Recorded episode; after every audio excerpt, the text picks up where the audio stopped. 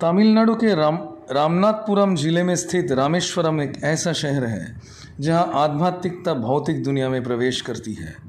खूबसूरती, समुद्र तट और मंदिरों के साथ यहाँ के वाटर स्पोर्ट्स भी पर्यटक के लिए खास लुभाते हैं। आपके साथ अर्चन देव स्मार्ट न्यूज़